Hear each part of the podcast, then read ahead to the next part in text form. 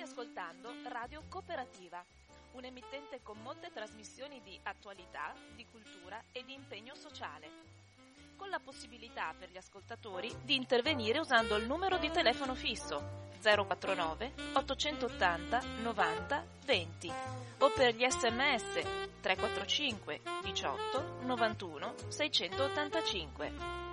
Nessuna interruzione pubblicitaria perché non dipende da alcuno sponsor commerciale.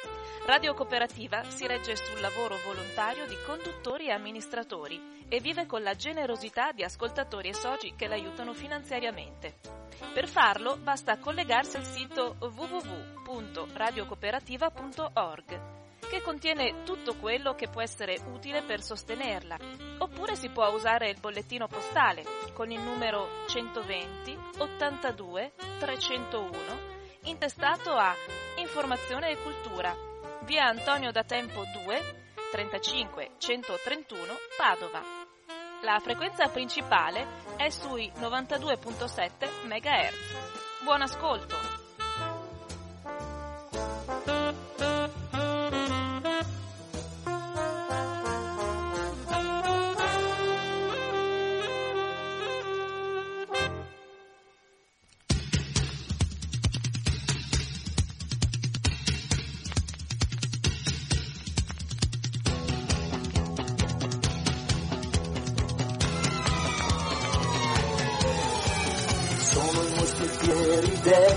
Musicieri sono quattro amici dalla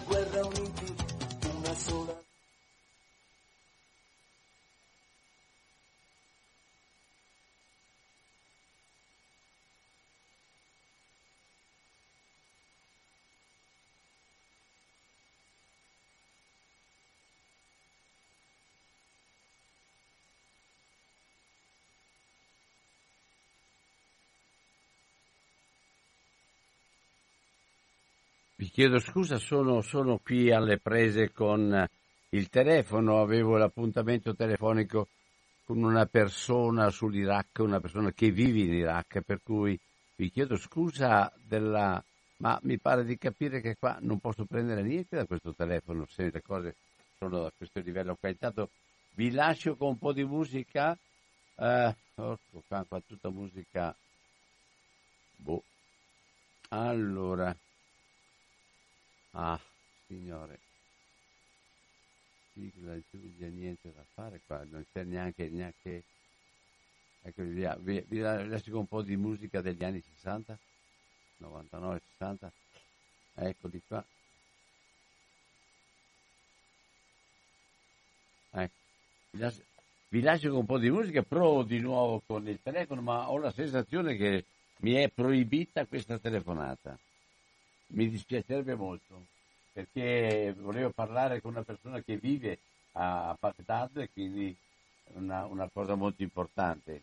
Provo di nuovo, eh? Allora, sono in diretta, quindi mi sentite tutti quanti. Allora,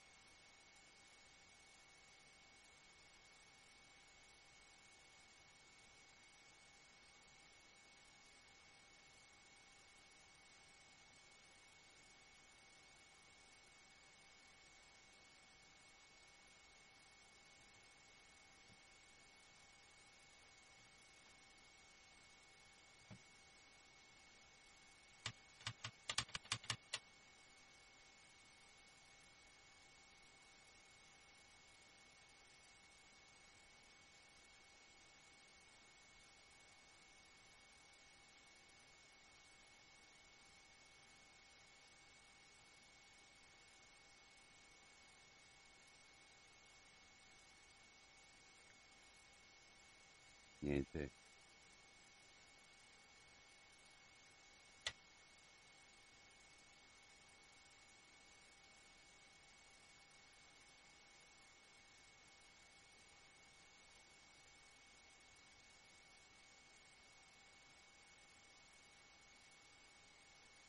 No, non ho di giusto, da però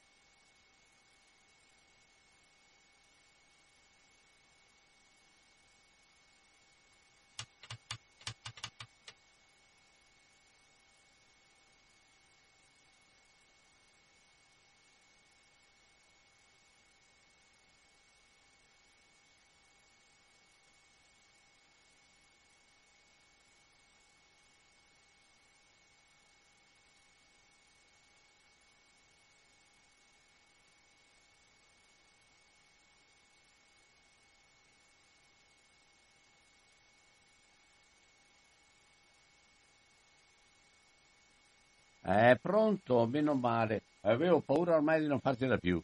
Sei Maurizio? Eh, buona giornata, ciao. Scusami tanto, ma qua eh, ho avuto un caso molto pesante di duro, sono arrivato un po' in ritardo, ma eh, partiamo immediatamente, ti ringrazio e ti metto subito in diretta. Allora, ecco, mi, mi senti adesso? Mi senti? Tu mi senti? Allora adesso provo anch'io a vedere qua come sono messo. Io ti ho, eh, eccolo qua. Allora, tu sei... Ecco, ci siamo. Mi senti? Sì, sì. Allora, vediamo un po' adesso se io... Puoi parlare? Sì. Ah, perfetto. Allora adesso ti metto... Sei già in diretta, metto giù la cornetta e siamo in diretta con la radio. Allora, sono in diretta, ho fatto una fatica, una grossa fatica a comunicare, a formare il tuo numero, mi veniva rifiutato. Sono contento che adesso, che adesso ha preso e quindi partiamo. Senti una cosa, non so se tu abbia fatto una scelta, ma quello che sta succedendo in Iraq in questo momento per te non è una grande novità, nel senso che da tempo ci vivi dentro. Vuoi spiegare un attimo il tipo di lavoro, come mai sei dentro a Baghdad, che cosa sta succedendo? Partiamo poi, facciamo l'intervista con tutta tranquillità. Sì, Ma, ehm, intanto buongiorno a tutti. Grazie, e, ciao anche a te. E, e, buon anno, anche se purtroppo non è cominciato eh, in una forma pacifica. Um, beh, eh, come tu sai, eh, io ho, ho bazzicato un po' tutto il Medio Oriente per lavoro, in quanto lavoro per la Croce Rossa Internazionale di, di Infatti, Ginevra. il tuo ultimo lavoro dove è stato, oltre all'Iraq, prima dell'Iraq? Mm, diciamo che eh, gli ultimi quattro mesi sono stato a Baghdad, prima eh, sono stato per un anno e mezzo a Sana'a eh, in Yemen e prima ancora per quasi due anni sono stato a, mm, ad Aleppo in Siria. E, diciamo queste sono le ultime tre missioni. Ehm, il lavoro che svolgo per la Croce Rossa è essenzialmente legato al, all'acqua. Ehm, faccio parte di quell'unità che si, si occupa di mantenere diciamo, eh, in vita eh, quei servizi essenziali tipo appunto l'acqua potabile per le popolazioni affette da, dai conflitti. Eh, tu mi chiedevi se questa eh, sia stata una sorpresa. Um, direi di no, direi di no. Um, tutti si aspettavano una escalation di questo conflitto latente, eh, ma neanche tanto eh, latente, eh, tra eh, Stati Uniti da una parte eh, e l'Iran front, come linea di fronte, ma in realtà qui si sta tra- parlando di eh, quelle che attualmente vengono definite in inglese come proxy war, cioè le, eh, le guerre per procura. Eh, sono guerre per procura giocate sulla pelle e sui territori di, altri, eh, di altre nazioni, di altri popoli, in questo caso il popolo iracheno, che si trova eh, stretto eh, tra eh, due poteri forti eh, che giocano eh, sul suo territorio. la storia dell'Iraq è una storia di 40 anni di conflitti, ci sono stati a più riprese dei tentativi di uscita eh, da, questo, da, questa situazione di conflitto, ma eh, la situazione attuale è il risultato di 40 anni di guerra e di tentativi di ricostruzione che però eh, non hanno portato altro che a un aumento eh, della corruzione. Ed è qui punto eh, eh aumento, aumento della corruzione? Corruzione, sì.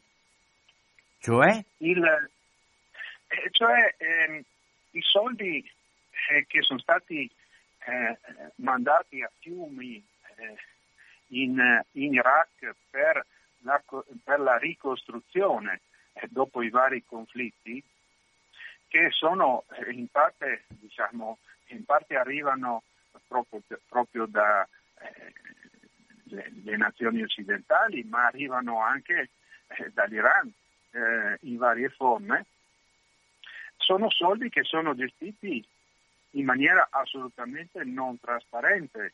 Eh, ci sono evidentissime eh, le famose cattedrali nel deserto, come le definiremmo noi, cioè eh, opere incompiute, eh, opere inutili, ehm, grandi autostrade in un paese che a volte non ha l'acqua corrente o non ha eh, l'elettricità.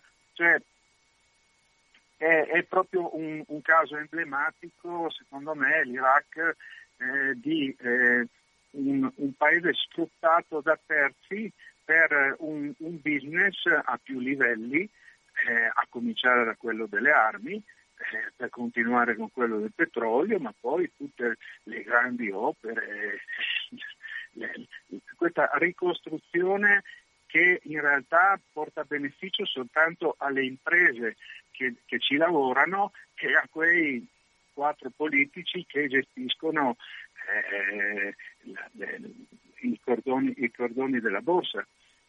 Ma eh, il popolo, la popolazione eh, rimane sempre indietro, rimane sempre a guardare ed è proprio questa la grande molla della rivolta che è cominciata in ottobre eh, per le strade delle principali città in Iraq. Eh, sono, sono, giovani, sono eh, donne, sono anziani eh, che, che, non hanno una connotazione politica e non hanno neanche una connotazione religiosa sono eh, quelli che sono stati lasciati ai margini eh, di uno Stato eh, gestito in maniera corrotta, eh, da uno Stato gestito da un'elite per lo più eh, eh, pilotata da poteri forti estranei all'Iraq e, e, quindi questo popolo si è, si è ribellato.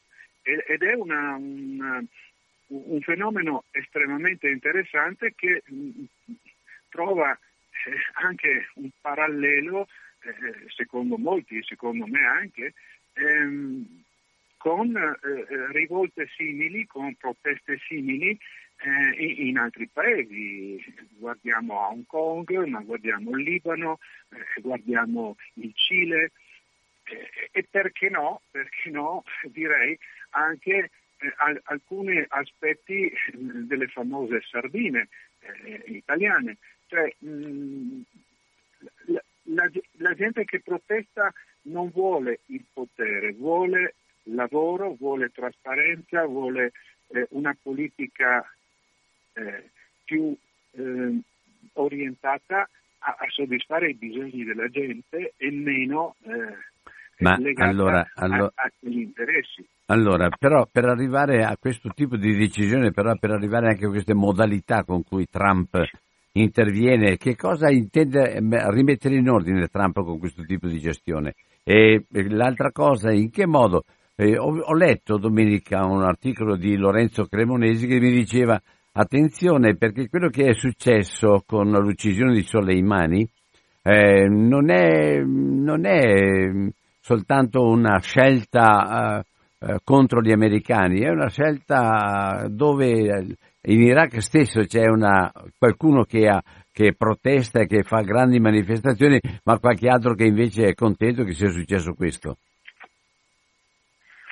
Ma indubbiamente eh, io mm, diciamo, eh, dirò una cosa ehm, che, che, può far eh, ridere molti perché sento mh, mm, e, e, ascolto eh, opinioni eh, di persone molto più ferrate e quotate di me, ma che mi sembra non abbiano eh, una grosso contatto con, con la realtà. Eh, a, a, me non, no, io non credo che eh, all, all, all'idea di un Trump eh, eh, pazzo furioso che fa delle cose senza immaginare le conseguenze. Le conseguenze. Eh, così come non credo a eh, degli iraniani pazzi furiosi animati soltanto eh, da un fanatismo religioso.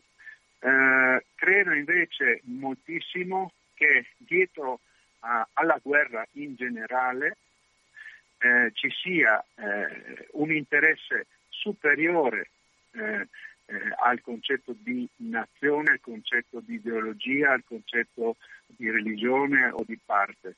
Eh, e ci sia essenzialmente l'industria della guerra, eh, eh, l'industria della guerra che non ha eh, partito, non ha nazione, non ha bandiera, eh, ha soltanto dei capitali che investiti in quel settore rendono una percentuale eh, no, no, neanche paragonabile con eh, eh, qualsiasi altro settore industriale, molto più simile ai rendimenti eh, di quello che può essere un investimento, se mi passi il termine, nel settore della droga o della prostituzione o di qualsiasi altro crimine.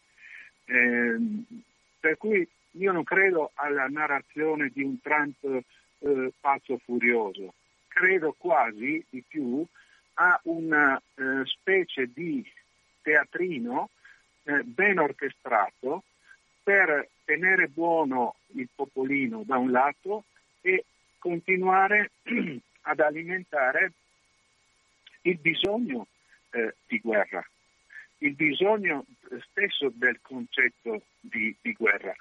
E questo potrebbe essere, ho sentito stamattina alcune analisi che vanno proprio in questo senso, e, e cioè dicono attenzione, la pri- le prime reazioni degli iraniani e le controreazioni degli americani sembrano indicare che questo gioco a scacchi sia eh, quasi concordato, e cioè facciamo un po' di fumo, ma non troppo, cioè facciamo vedere che siamo comunque molto nemici, eh, accontentiamo un po' eh, il popolino nella sua sete di, di vendetta immediata ehm, e per il resto continuiamo a fare una guerra sicuramente non nei nostri territori perché continuano a, a essere colpiti eh, obiettivi fuori dall'Iran e fuori dagli Stati Uniti e manteniamo il conflitto a un livello tale che ci possa eh, consentire di gestire il business. Ma tu come spieghi allora questa partecipazione fino a procurare dei morti nel, nella folla con la, la, la, la, salma di Soleimani in Iran? Ma io lo spiego con eh, è un concetto che è difficile da trasferire eh, in poche parole eh, e io cerco di farlo da anni eh, con i miei amici, parenti, conoscenti, quando mi chiedono ma come sono questi arabi, come sono questi musulmani, ma come sono questi diversi. No? E sono indubbiamente, sono indubbiamente diversi, hanno eh, sicuramente un, un, modo di approcciare la realtà eh, basato su dei principi molto, se vuoi, più eh, solidi, più ferrei eh, eh, dei nostri, sono molto più coerenti. Eh, io ho trovato che nella loro durezza sia gli afghani che gli yemeniti che i siriani, ehm, quando parlo di persone comuni, eh, di colleghi di, di, eh, o, o, o, o del, delle persone che ho incontrato nelle città, nei villaggi, hanno, hanno una onestà intellettuale e una coerenza molto maggiore eh, della media che possiamo trovare nei, nei paesi occidentali. Questo eh, fa sì che mh, lo stesso concetto di morte eh, per, per, loro è vissuto in maniera molto diversa da, eh, da noi.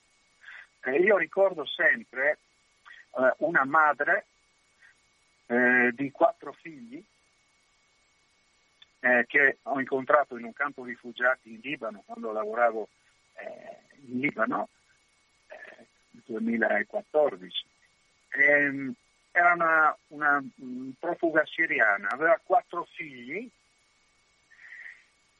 e si doleva la, la, la donna si doleva sinceramente perché nessuno dei quattro figli era ancora morto come martire in battaglia. Cioè, questo è chiaramente un estremo, no? un, un, esempio estremo, però eh, eh, forse fa capire la, il diverso approccio alla vita e alla morte che eh, eh certi popoli possono avere e in assoluta buona fede perché, ripeto, eh, secondo me non ci sono i popoli buoni e i popoli cattivi, ci sono, eh, ci sono le persone che possono essere buone o cattive o comport- soprattutto si possono comportare bene o male a, a tutte le latitudini. Eh, per cui per rispondere alla tua domanda, eh, da ottobre in poi eh, nelle piazze di Baghdad, ma anche di Nasiriyah, di Najaf, eh, in tutte le piazze eh, irachene, sono morte centinaia di persone, cioè, eh, ma a mani nude vanno contro eh, il potere costituito a mani nude e, e, e neanche per offendere solo per protestare. Cioè hanno, hanno una capacità di sofferenza, una capacità di, di, di dobbiamo usare il termine proprio martirio, come lo usano loro, che eh, per noi è inconcepibile. Ecco perché, ecco perché succede, vabbè, il, i 40 o 50 morti eh, eh, durante i funerali probabilmente sono anche un problema di, di di ordine pubblico, ma eh, nessuno si volta indietro, cioè nessuno starà lì a piangere quei 40-50, anzi diranno beati loro perché sono morti con onore, sono morti... Eh, ecco, è chiaro che noi non dobbiamo e non vogliamo enfatizzare questo o, o, o, o portarlo a esempio, ma eh, ci deve far capire, secondo me, eh, il tessuto sul quale poi si vanno a innestare tutti i discorsi che facevamo prima. Cioè, tu dici c'è una coerenza nel loro credere in certe cose e nelle loro convinzioni per cui la vita è relativa a quello che credono, insomma. Esattamente. Eh, la, la, l'altra domanda, tu parlavi prima di corruzione, ma eh, l'esperienza dell'ISIS in, in, Iraq, che tipo di esperienza è stata o è? Beh, um, parlo in questo caso eh, per sentito dire perché diciamo che io ho avuto non a che fare direttamente ma ho eh, in qualche modo toccato con mano l'influenza eh, e la presenza di ISIS molto di più quando ero ad Aleppo in Siria eh, che non eh, negli ultimi tempi appunto eh, in Iraq.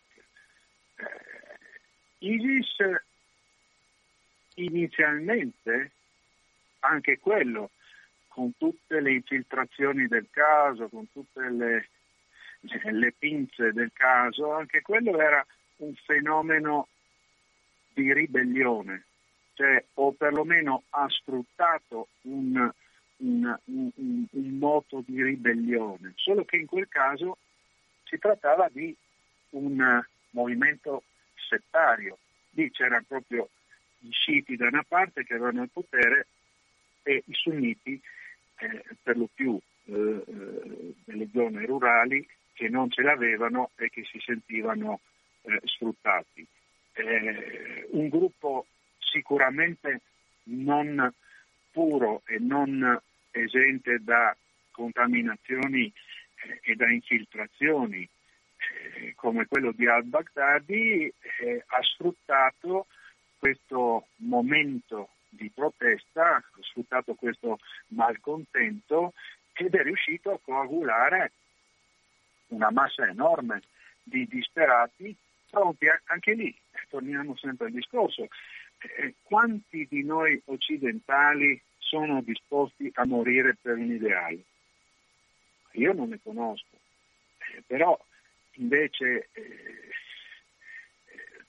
movimenti eh, o, o, o, fenomeni eh, come il eh, ISIS sono riusciti a coagulare eh, masse enormi di giovani eh, disposti a tutto, disposti a tutto. E, e, e, la molla principale non era certamente il potere politico o economico, la molla principale era la molla ideologica.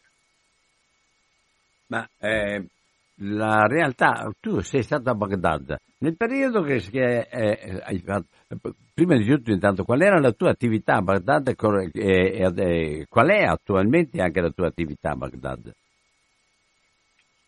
No, io adesso la, la, mia missione a Baghdad è terminata, eh, io sono, sono, adesso a casa per un paio di settimane e, e proprio, proprio mm. oggi mi hanno detto che eh, tra poco dovrei eh, andare in Yemen, a Sanaa. Di nuovo? Eh, sì, eh, è, la novità, è la novità di, di oggi. Eh, diciamo che a, a Baghdad eh, io sono venuto via il 20 di dicembre, era un, un preallerta all'epoca, cioè, si, si, sapeva che qualcosa eh, sarebbe dovuto succedere, eh, perché c'erano già stati i primi attacchi da parte delle, eh, di queste ehm, formazioni iraniane, eh, primi attacchi eh, e proteste guidate eh, nei confronti dell'ambasciata americana, nei confronti dei eh, contractor eh, che, che, che, lavorano per gli americani in Iraq. Quindi c'era diciamo, ormai una storia di quasi tre mesi di proteste di piazza che protestavano proprio contro eh, eh, il potere costituito, contro eh, le, le, le, le, lobby eh, a loro volta guidate e manipolate dagli iraniani e, e contro, contro, questa corruzione eh, onnipresente eh, che di fatto ha ingessato eh, l'Iraq.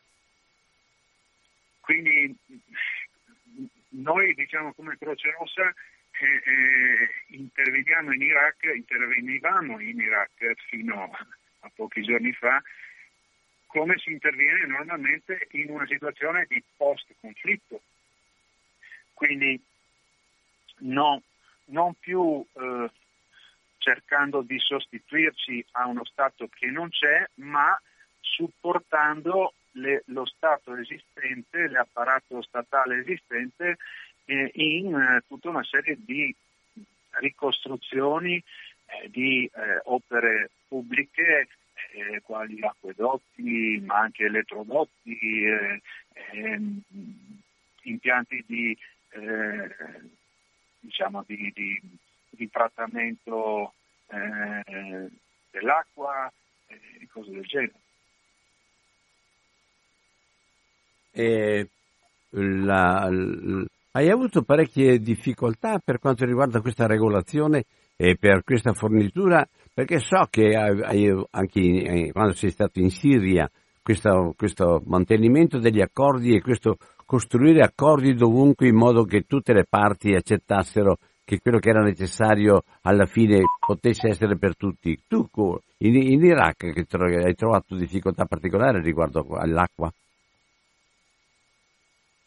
Pronto? No, no eh, diciamo eh, per, per, l'acqua eh, l'Iraq ehm, basa eh, la, sua, la, fonte, la fonte diciamo, di acqua potabile eh, sono i due grandi fiumi, eh, Tigri e l'Eufrate. Ehm, per cui diciamo che, che, da quel punto di vista no, non ci sono grandi, ehm, grandi, negoziazioni da fare, ce ne sarebbe una sì da fare con la Turchia che eh, eh rispetto a vent'anni fa eh, concede eh, alla, all'Iraq eh, neanche un quarto eh, dell'acqua che scorreva vent'anni fa. Ma quelli sono Abbiamo, così... Stiamo parlando del Kurdistan da questo punto di vista.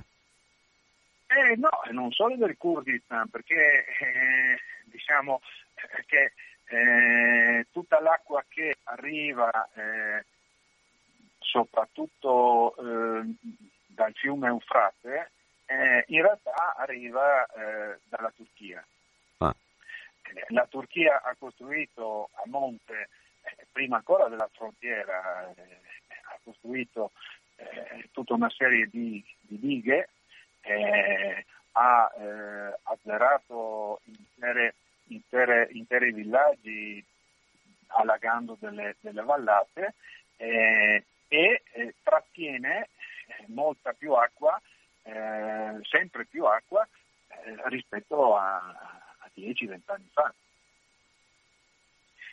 Ma diciamo che l'acqua che, che continua a scorrere poi tra virgolette, appartiene completamente all'Iraq e l'Iraq se la gestisce in pratica è la stessa acqua che viene usata e riusata più volte eh, lungo il corso del fiume, perché i grandi, i grandi, le grandi concentrazioni urbane sono tutte lungo il fiume eh, e anche le, la maggior parte delle coltivazioni sono lungo il fiume. Eh, c'è tutta una serie di impianti di depurazione dell'acqua che prelevano l'acqua dal fiume, la rendono potabile e la distribuiscono eh, alla popolazione. Tutti questi impianti eh, sono stati in parte o del tutto danneggiati nel corso varie, dei vari conflitti. L'ultimo eh, diciamo, apice di distruzione è stato la riconquista da parte dell'esercito iracheno di tutte le zone occupate da ISIS, che erano proprio eh, eh lungo l'asse eh, Baghdad, Ramadi, eh, Darazur eh, eh, e poi più su Raqqa. No? e quindi diciamo che il, i nostri interventi fino ad ora erano mirati a supportare tutti gli sforzi per riportare in vita questi impianti e quindi garantire eh, la fornitura di acqua potabile alle popolazioni. Eh, le, le, I motivi degli scontri continui a, a, Baghdad per cui non si fermavano e, in qualche modo volevano far cadere il governo esistente oppure, oppure erano a livello sociale una realtà che è, data, eh, che è soprattutto data dal fatto che esistono troppe diseguaglianze e, e, e, troppa corruzione nel senso proprio di chi sta bene sta meglio e chi sta male sta peggio. Eh, beh, tutte e due le cose in realtà. Eh, eh, la protesta è iniziata in maniera spontanea e, e in maniera eh, così anche un po' naif. Eh, ma non si è mica fermata però quando pensavano che fosse finita, quando c'è stata una repressione anche forte, mi pare, o no? Ci sono va- stati vari, vari, tipi di repressioni. Eh, descrivili eh, un attimo. Palesi, sia palesi che anche occulte. Eh, ci sono stati eh, i cecchini appostati sui grattacieli eh, intorno che hanno eh, ucciso mol, mol, molte persone inermi, donne, anziani. Eh, ci sono state le, nelle ultime settimane anche eh, una serie di episodi di eh, uccisioni eh, premeditate da parte di squadracce che arrivavano eh, improvvisamente a bordo di pick-up su, su nei, punti, nei, punti, dove c'erano eh, i dimostranti e sparavano ad alto zero sulla folla. Ci sono stati eh, le, le, diciamo, le, le, squadre di polizia che hanno sparato all'altezza d'uomo i, i, i candelotti lacrimogeni. C'è stato tutto, tutto, tutto e di più. Ma per rispondere alla tua domanda, sì, eh, inizialmente era una protesta semplicemente mirata a eh, dateci lavoro, siamo senza lavoro, abbiamo studiato, eh, vogliamo un lavoro, eh, oppure eh, dateci la pensione, cioè, cioè, eh, era proprio una protesta, protesta basata su bisogni economici di base. Poi eh, pian pianino ha cominciato a, eh, a prendere diciamo, una, una, forma un po' più politica mh, mm, fino ad arrivare alla richiesta di dimissioni che ci sono state, cioè il, il governo precedente si è dimesso. Eh, diciamo che non è, non è ancora chiaro eh, che tipo di sviluppo ci sarà, anche perché eh, eh, quest, nuova, questo nuovo inserimento degli Stati Uniti eh, ne, nei giochi sta cambiando tutto, sta cambiando lo scenario. Ed è proprio per questo che ad alcuni, me compreso, eh, la cosa no, no, non torna. Cioè, non mi torna che tutto questo sia casuale. Cioè?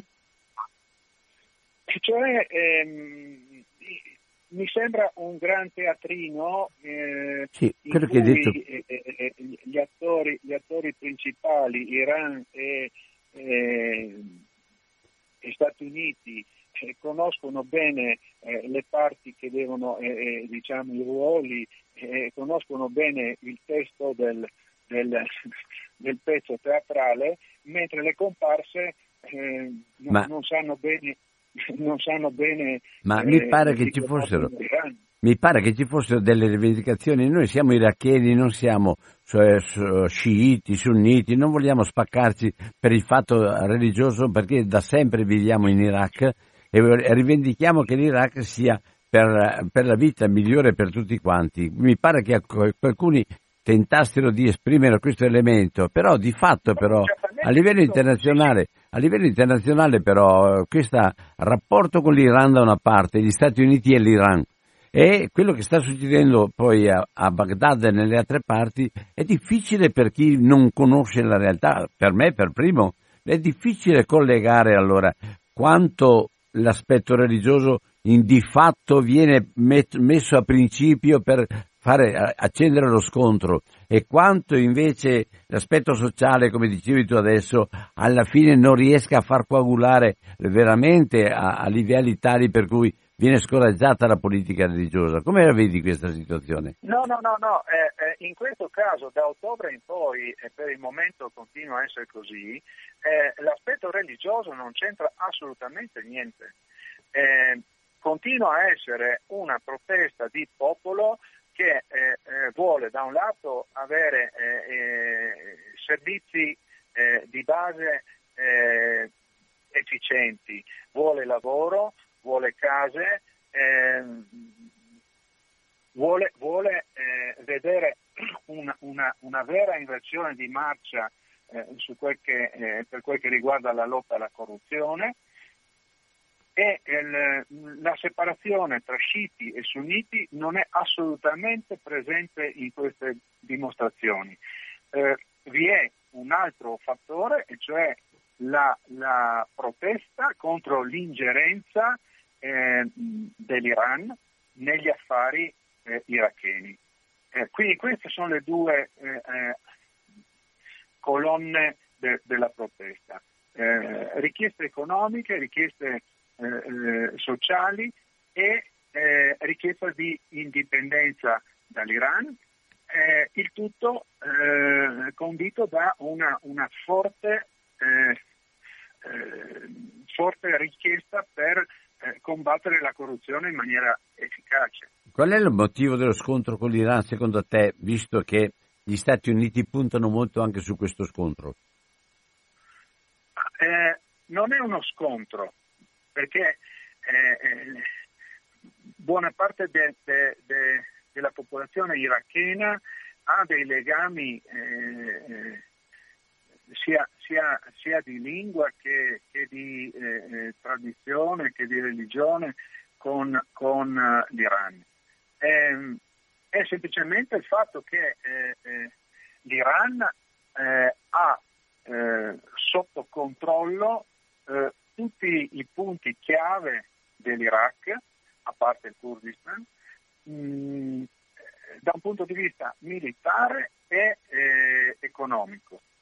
Eh, eh, ci sono queste formazioni, ce ne sono una ventina di, di gruppi filo-iraniani mm, sponsorizzati da, dall'Iran che controllano eh, proprio in, in, forma militare varie eh, zone nevralgiche del, dell'Iraq. Eh, a me è capitato per esempio di andare eh, a visitare dei, dei, dei lavori di riabilitazione che che, che stiamo facendo eh, in, in, due scuole. Eh, questi, que, la riabilitazione delle scuole è un altro dei, dei, dei nostri, mh, eh, fa parte de, della strategia della, della, Croce Rossa per favorire il ritorno eh, delle popolazioni nei, nei luoghi di origine. E perché tutte queste scuole sono state occupate dai militari, dalle varie fazioni eh, come, come, caserme e quindi eh, non essendoci le scuole le popolazioni eh, no, no, non, possono, non, possono, tornare. Ma per, per andare in queste, in queste zone abbiamo dovuto chiedere permesso non al, all'esercito iracheno, non alla polizia irachena, o meglio non solo, ma soprattutto a delle formazioni eh, iraniane, filo-iraniane, che eh, fanno, fanno, eh, cioè, controllano completamente eh, quelle aree. Eh, un po' per fare un paragone, diciamo, un po' quello che succede in parte del Libano con Hezbollah. Hezbollah, eh, pur essendo libanese al 100%, in realtà questo non è una novità, non è un segreto, è totalmente legato anche eh, economicamente eh, all'Iran. In, in, Iraq c'è una, una cosa simile, eh, solo che in questo caso non è una formazione unica come in Libano, ma sono vari gruppi, una ventina, che controllano varie zone.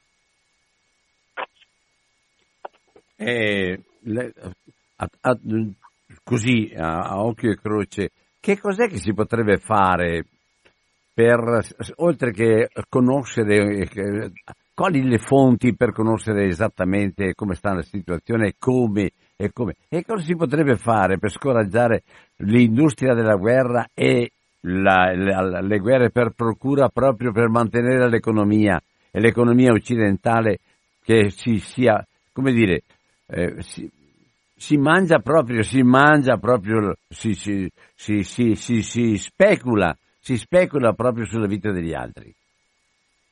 Mi aspettavo questa domanda, Albino, eh, eh, in parte mi sono preparato.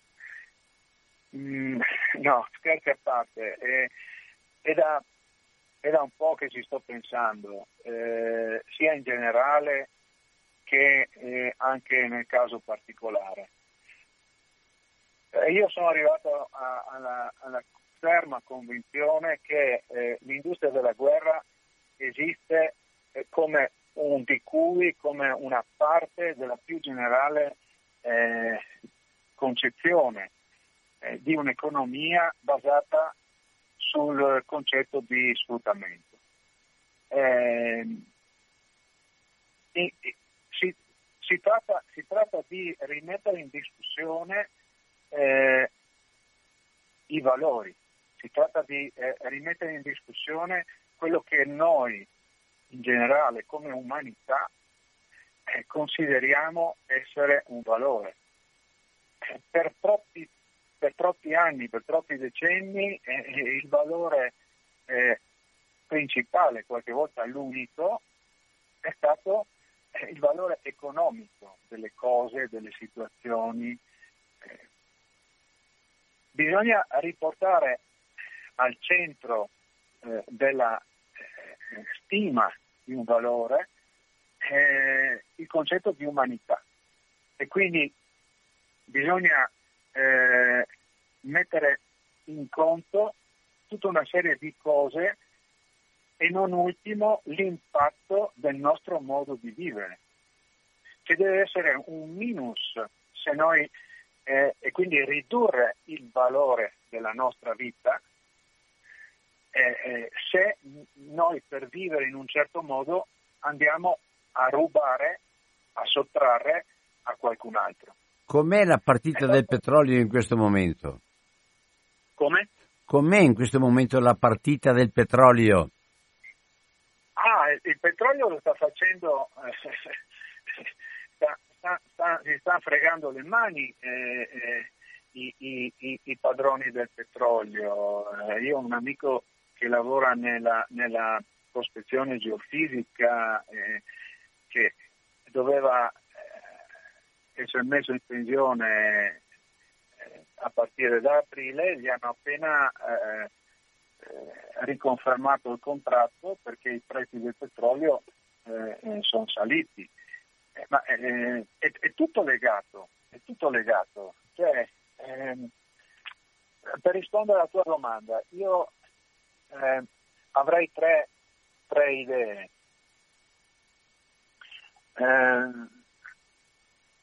la prima appunto è eh, che dobbiamo fare una, una riflessione eh, sul nostro modo di vivere. Cioè dobbiamo eh, eh, cominciare veramente a mettere in atto eh, e eh, dobbiamo smettere un po' di predicare e di enunciare principi, ma mettere in atto nella vita quotidiana una riduzione dei consumi, una, un cambiamento dello stile di vita, senza aspettare che arrivino gli incentivi di Stato o gli obblighi di Stato. La seconda idea, eh, che già forse ti accennavo, è quello di eh, promuovere una rete eh, effettiva e pragmatica e pre- proprio una rete terra a terra di legami e collaborazioni tra eh, chiunque si occupi di uno dei tre aspetti principali, secondo me, che possono eh, rendere sostenibile eh, la vita. E quindi la pace, eh, l'ambiente e il lavoro. Eh, ho questa idea eh, sempre più forte, vorrei eh, portarla avanti, l'ho chiamata l'idea del treppiede, eh, perché sono come tre gambe di una sedia che quando ne manca una cade. Questo eh, secondo me eh, fare sistema in un altro modo, eh, in una maniera alternativa, fare una rete effettiva di collaborazioni, di micro collaborazioni tra chiunque si occupi di uno di questi tre aspetti. E terzo? E il terzo è una cosa molto più, eh, se vuoi, naif e ti sorprenderà perché eh, quando mi avevi chiesto qualcosa del genere ti avevo detto che no, secondo me non era possibile. Eh, io credo che sia arrivato il momento per fare una catena umana dall'Europa a Baghdad. Lanciare l'idea di un uh, tenersi per mano fisicamente di ipoteticamente milioni di persone che vogliono uscire da questo eh, circolo vizioso dell'economia della guerra. Eh. È, un'idea, è, un'idea, che può suonare naif, ma eh, abbiamo bisogno di visioni, secondo me. Abbiamo bisogno di... Mm, Dei sogni di condivisi. Sì, eh, sì. Bisogno di sogni condivisi. Mm. Di sogni condivisi. In tanti. Eh. Allora, eh, io so che tu avevi, da, mi avevi dato come tempo questo qua, volevi mm, dirmi l'ultima cosa, qualche cosa, una, una, a, a, livello immediato, così come vedi la situazione in questo momento, mi pare che sia un po', come dicevi tu prima, un teatro per certi versi, colpire sì, ma colpire per dare più un'idea che andare a, a sbracciare, per fare le altre cose. Eh, io sono convinto sono convinto che non ci sarà la terza guerra mondiale perché c'è già. Ecco, questo volevo eh, chiedere. Mm. C'è già, c'è già e, e, non dobbiamo aspettarci forme diverse, dobbiamo semplicemente aspettarci luoghi diversi che saranno sempre eh, eh, i luoghi dove concentriamo la, spazza, la, nostra spazzatura. Dove ci sono le eh, comparse. Mm. Così come, così come eh, portiamo tutti i nostri computer usati, le batterie usate eh, in un'altra parte, eh, così portiamo anche il conflitto eh, che serve ad alimentare l'industria, che serve ad alimentare l'industria della guerra, ma anche l'industria della ricostruzione. E non ultima, l'industria degli aiuti, perché eh, eh, io mi chiedo, certi giorni mi chiedo se io stesso, lavorando per organizzazioni umanitarie, non faccia parte di una logica perversa. Però lì andiamo forse un po' troppo, ma restando, restando con i piedi per terra no, non vedo eh, eh, tutte queste grandi escalation a breve perché le parti non hanno, non hanno interesse, nessuno ha interesse. Tutti hanno interesse che ci sia un po' di guerra. E quindi non, non, non, non mandare, magari mandare messaggi forti, tentare di impaurire, cercare di fare la voce grossa, ma non andare a, a coinvolgere un pochino un'azione diretta, co, co, collettiva, come è successo le altre volte, per esempio, le altre volte in Iraq, le due volte in Iraq, le altre volte è stato un momento di, di, di coinvolgimento mondiale. Sì, certo, ma sempre in territorio di altri. Eh, certo. Sempre, sempre fuori dal mio giardino. E questo, questo, è chiaro, questo è chiaro. Vabbè, allora eh, ci salutiamo, ti auguro bene. Ci salutiamo e spero eh, che ci vediamo anche presto. Sì, in sì. quell'occasione verrò, verrò, in radio direttamente. Sì, penso, penso anch'io che l'unica che tu passi per Padova, visto che hai delle buone, delle buone chance a Padova, sarà bene che tu passi per Padova. Mi saluti la Carlotta, tanto per essere chiaro. Allora, e starà, starà, starà sorridendo buona, anche lei. Buona giornata, grazie. Ciao, ciao, buon anno anche a voi, ciao. Grazie a te, sai, ciao.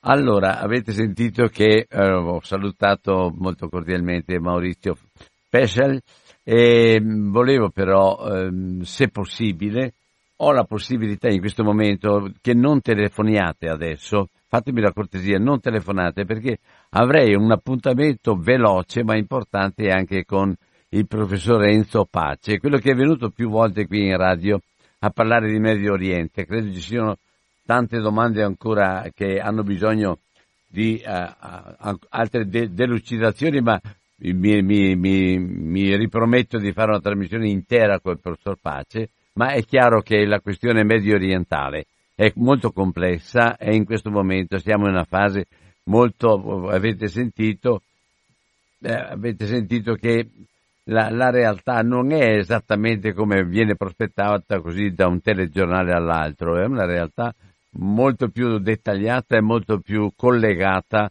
a, a tutti i livelli. Se mi permettete io tenterei di fare una chiamata al professor Pace e così vi, vi lascio con un po' di musica per il momento e, e, una chiamata se però chi mi sta adoperando il computer mi lascia la possibilità di avere la musica prima di tutto. Vediamo se mi sta, eh, c'è, c'è qualcuno che sta lavorando per la trasmissione seguente. Adesso mi trovo un attimo soltanto, devo mettere un po' di musica ma non riesco. Ah, eccolo là, vabbè. Mi lascia, mi lascia con un po' di musica ma torno subito, eh.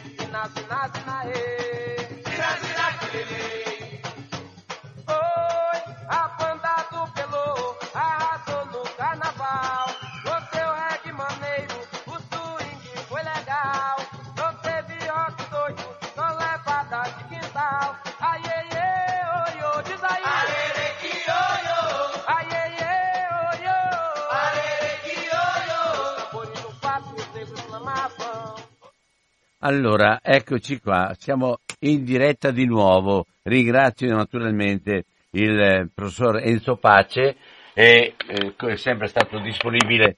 Senti Enzo, qui noi altri abbiamo ascoltato fino a questo momento una persona che lavora con la Croce Rossa Internazionale e che è stato il testimone da, da, da alcuni mesi lavora a Baghdad e quindi che è stato il testimone di tutto quello che sta succedendo.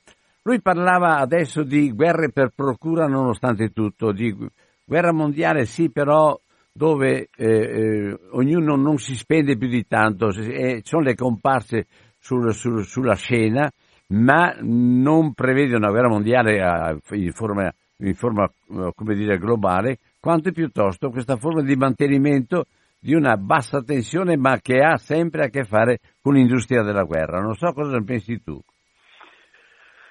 Sì, è possibile, però la bassa tensione si sta alzando nel senso che si vanno precisando nettamente le strategie e gli interessi della nuova dire, politica di spartizione delle zone di influenza fra Russia, eh, Turchia, eh, Stati Uniti d'America, l'Europa è un po' lì alla finestra per ora, cioè entra in questi giochi, però abbiamo, abbiamo questi, questi, soggetti che si stanno ridefinendo le zone di influenza.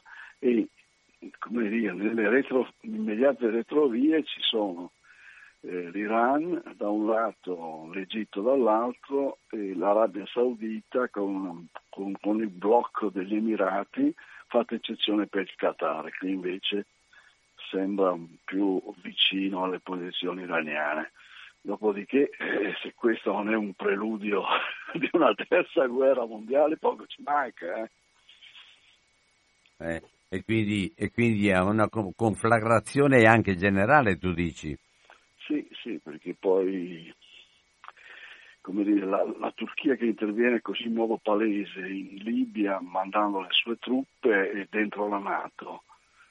E cosa succede se mm, si appellasse appunto a una, un appoggio da parte degli altri compagni della Nato per, per sbaragliare Haftar eh, che mm, è legato però all'Egitto e probabilmente dietro l'Egitto c'è la, la, la, Lega dei paesi arabi, l'Arabia Saudita, cosa succede? Boh.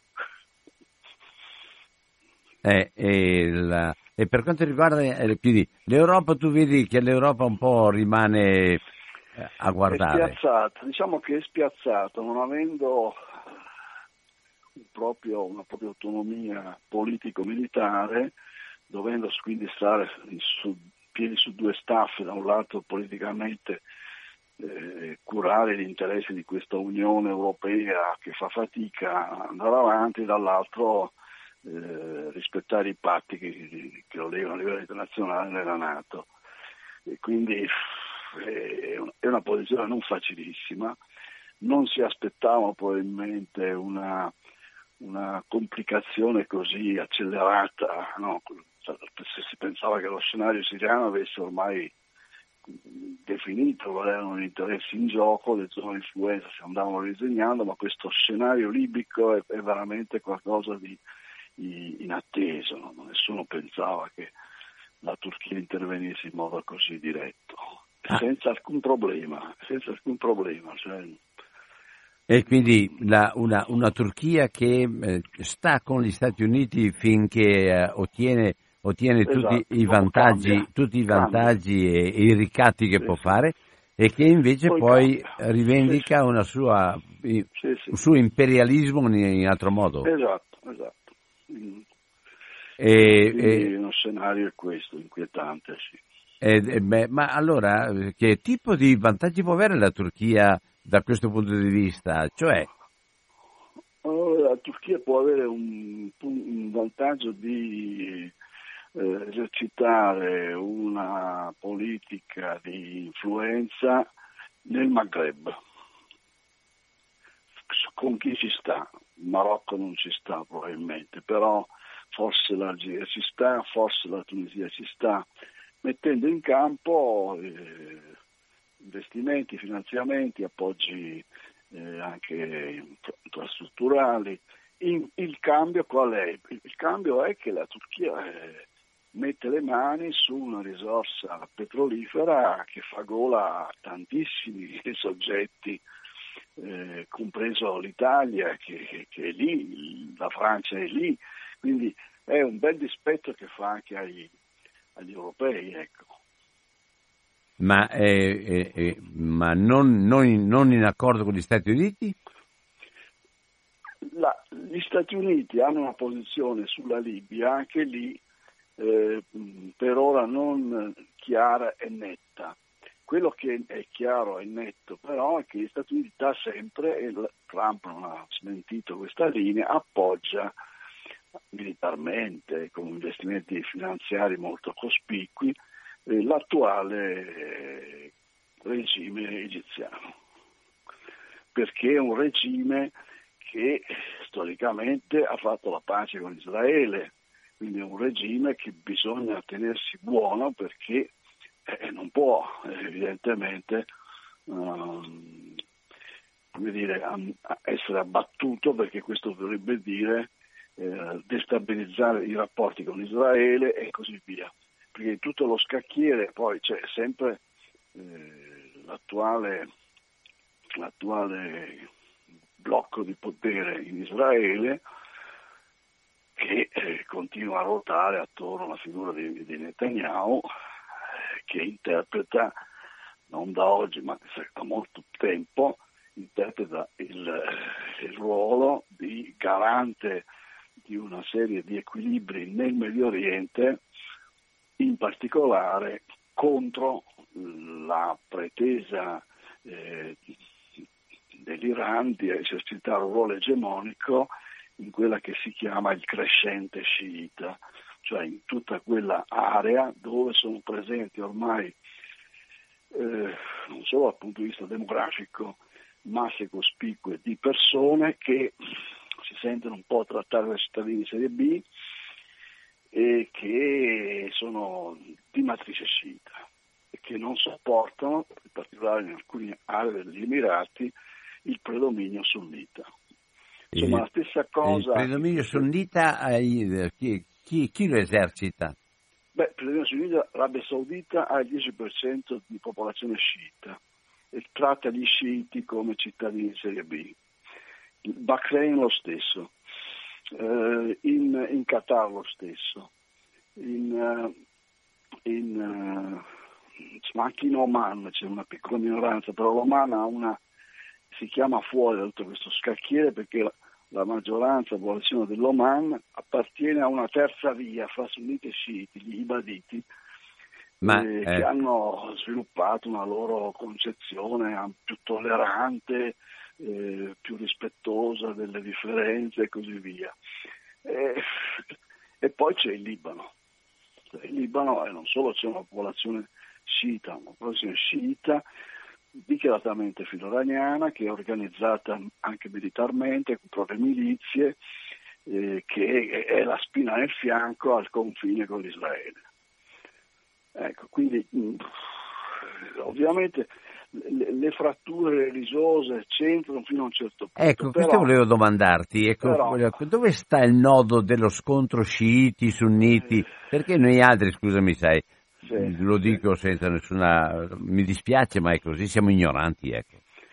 Tu sai, le, per farla breve, le, l'origine remota eh, sta nello nel conflitto che, che gli storici del mondo arabo-musulmano chiamano non a caso la grande discordia, come dire, come dire lo scisma, come dire eh, la grande frattura cattolicesimo-protestantesimo, noi siamo a quel livello lì. Si sviluppano nel 600, tra i 660 e i 680, quei vent'anni in cui si discute chi è il legittimo successore del profeta.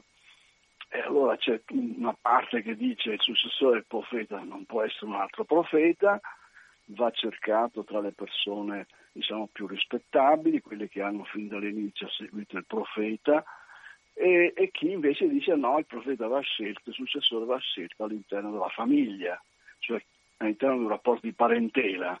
Ecco, su questa cosa si spacca la comunità, prende quindi avvio quello che il partito eh, di un personaggio famosissimo nel mondo sciita, ma non solo nel mondo sciita, che si chiamava Ali, e, e il partito di Ali si chiama in arabo Shiat Ali, quindi Shia, Shia non vuol dire altro che partito di Ali, seguaci di.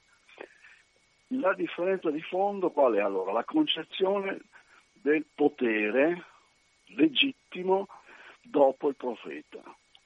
Allora, nel mondo sciita si elabora una, una idea per cui il successore è un capo spirituale e politico, mentre il califfo, così come verrà concepito dai sunniti, sarà un capo politico, perché di spirituale, diciamo, non ha più nulla da fare, perché il profeta ha fatto tutto e quindi quello che ha consegnato alla comunità va custodito e quindi c'è un, un, un vicario diciamo, che custodisce ciò che è stato detto e fatto dal profeta.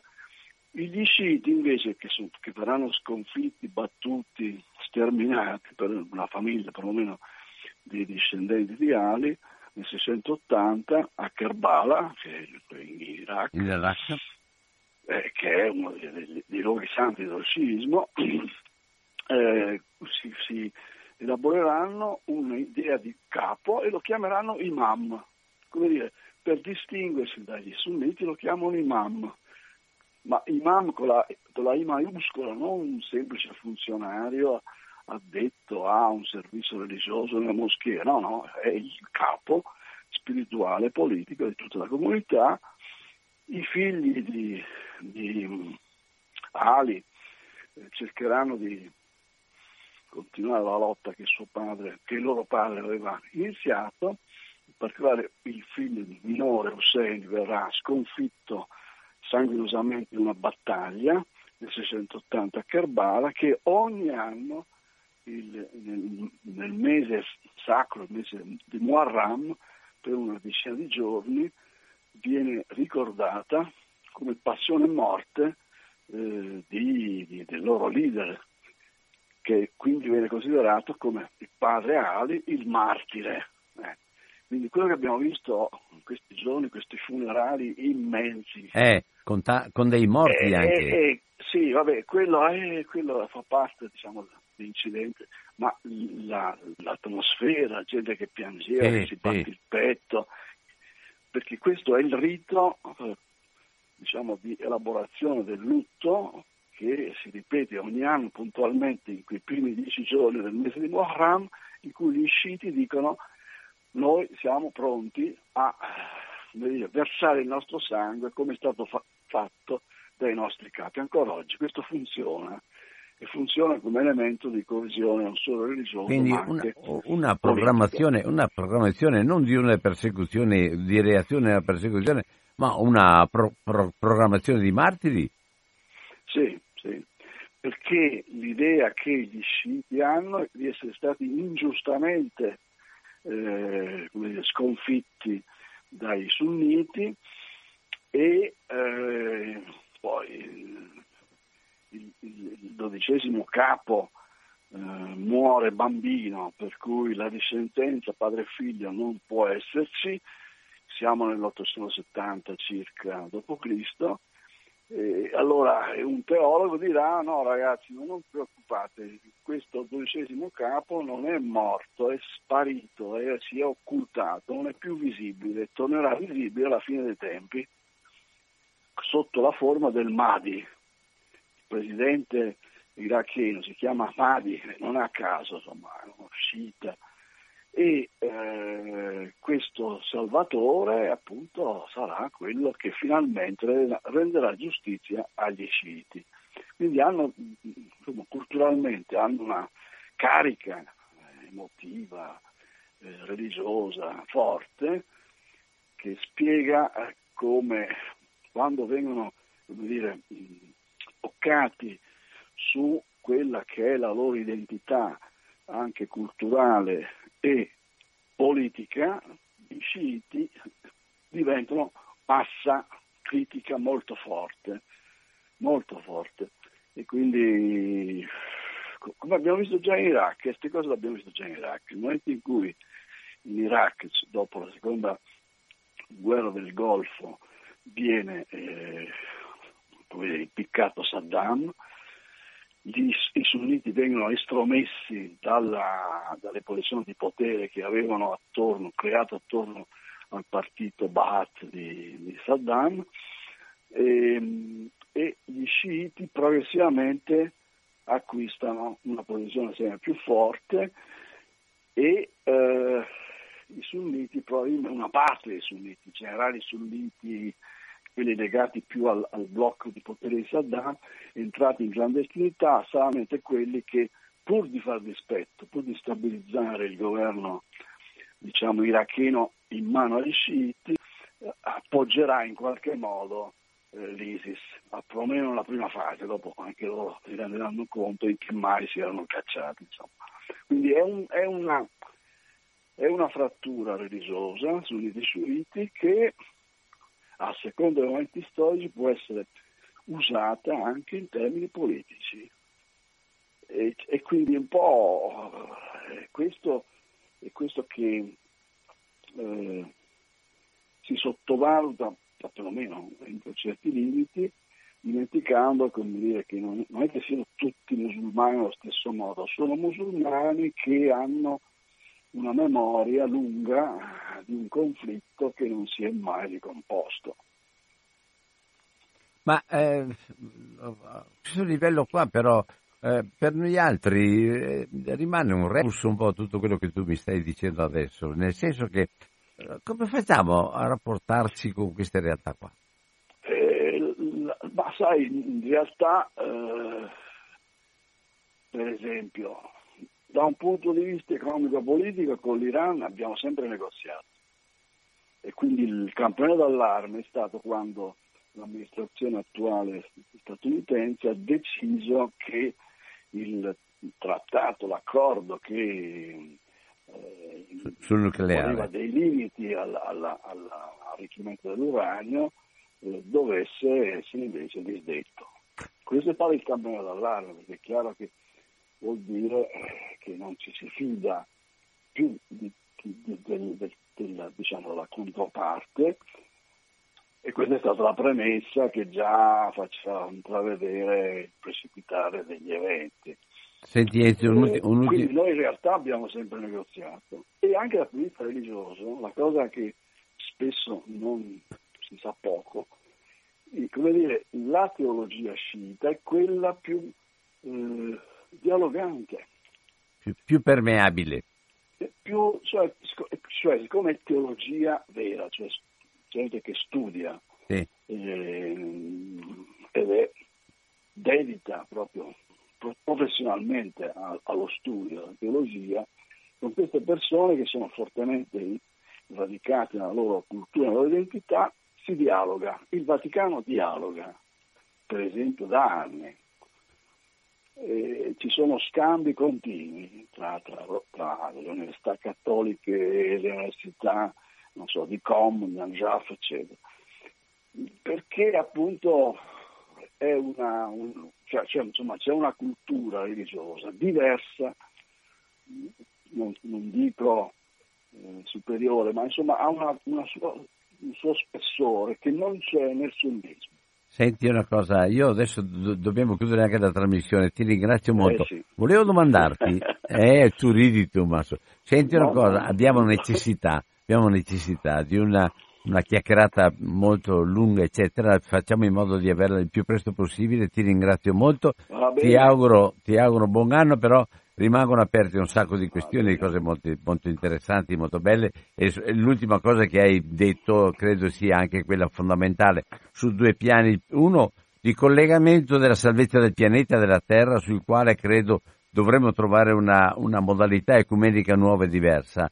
E secondo, che, la cosa che hai detto, noi abbiamo molto paura dei musulmani in quanto tali invece che tentare di creare un dialogo tale per cui la convivenza ci dà una mano insieme. Eh e ti ringrazio, ti ringrazio tanto e ti auguro ciao. bene a tutta la tua famiglia e, e, e, ci rivediamo presto anche qui in Radio Cooperativa. Grazie. Ciao, ciao. Ciao, ciao Enzo, grazie. Allora, avete sentito tutto quanto quello che siamo riusciti a combinare. Eh, vi do solo un saluto, lascio il tempo di una telefonata, ma di un saluto soltanto perché credo che eh, abbiamo ascoltato le, le, la, la, la realtà concreta di persone che agiscono eh, sul piano intellettuale, questa è l'ultima telefonata che abbiamo fatto, ma sul piano pratico operativo per garantire anche dentro le zone di conflitto e conflitti pesanti, garantire quello che sono gli elementi vitali per andare avanti. Non è mai finita, ecco. Ho visto che qua c'è già qualcuno che vorrebbe intervenire, non so se chiudere la trasmissione, eh, comunque lascio questa telefonata soltanto. Pronto? Eh, Don Albino, grazie, sono Enrichi.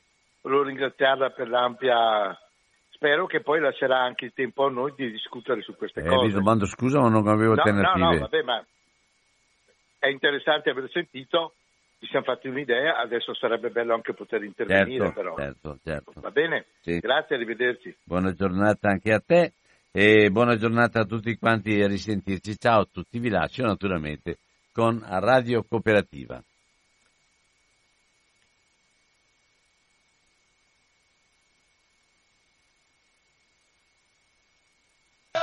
Ayer